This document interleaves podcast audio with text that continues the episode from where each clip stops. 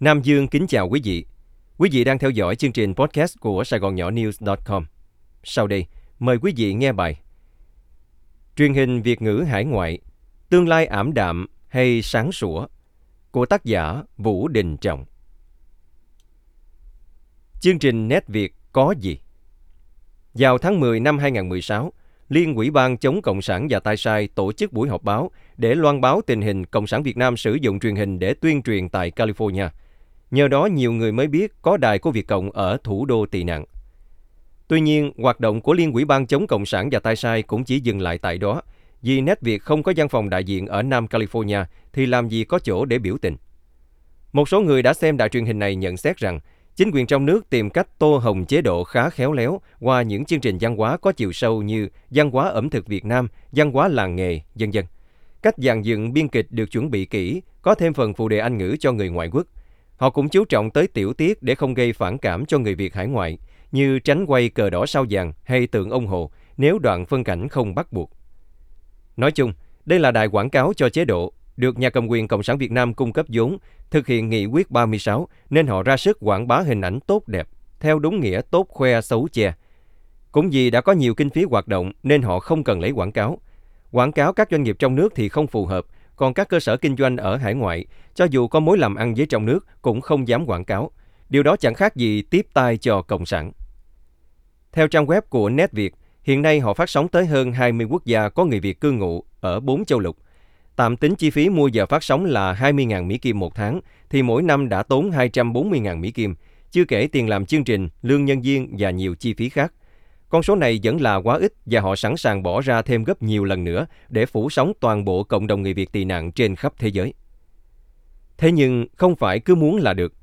Hoạt động được một thời gian do thấy cộng đồng người Việt tị nạn Cộng sản ở quận Cam lên tiếng phản đối mạnh mẽ, đài Net Việt âm thầm rút lui khỏi hệ thống truyền hình địa phương, chỉ còn phát sóng trên vệ tinh Galaxy 19 tại Bắc Mỹ. Điều đó không có nghĩa là mặt trận truyền thông đã yên tĩnh. Càng nhiều đài truyền hình, càng nhiều phim truyện Việt Nam.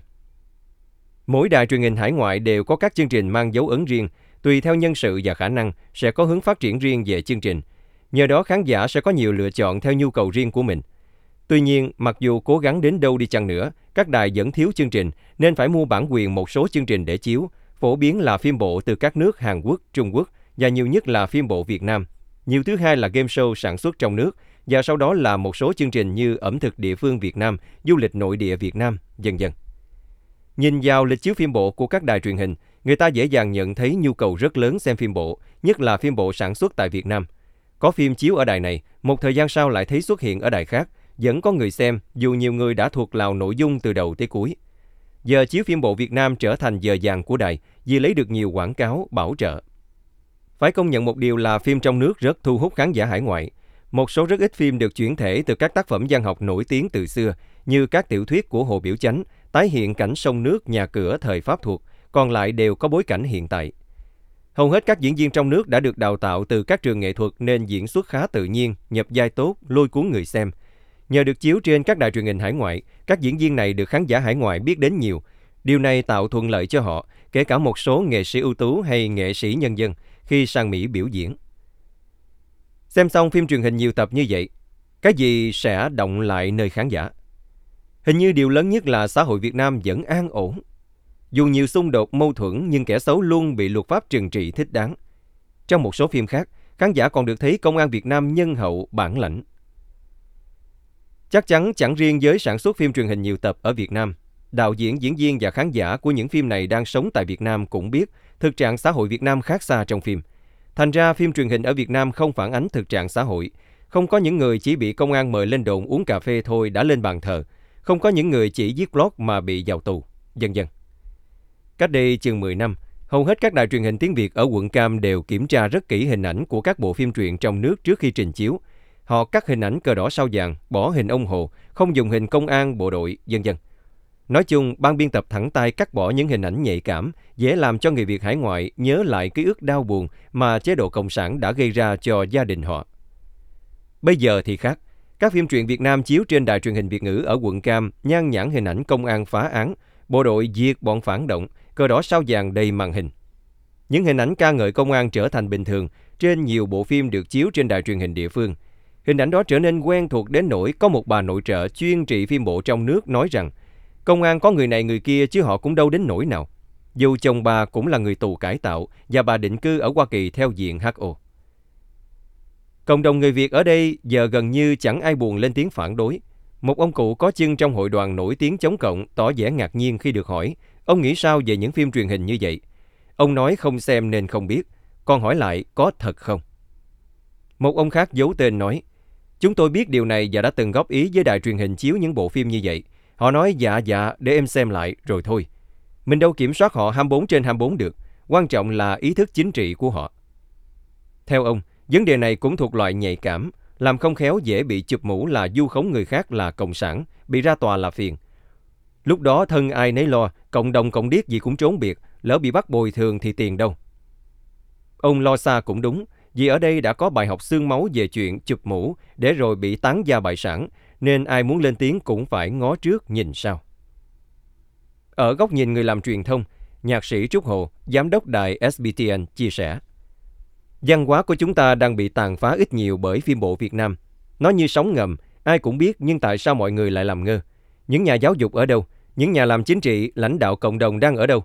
Ca sĩ hải ngoại về nước hát những ca khúc trước 75 thì bị đánh, trong khi phim bộ Việt Nam xuất hiện mỗi ngày ở nơi đông người Việt cư ngụ nhất mà mình vẫn tỉnh bơ. Thực sự tôi không hiểu.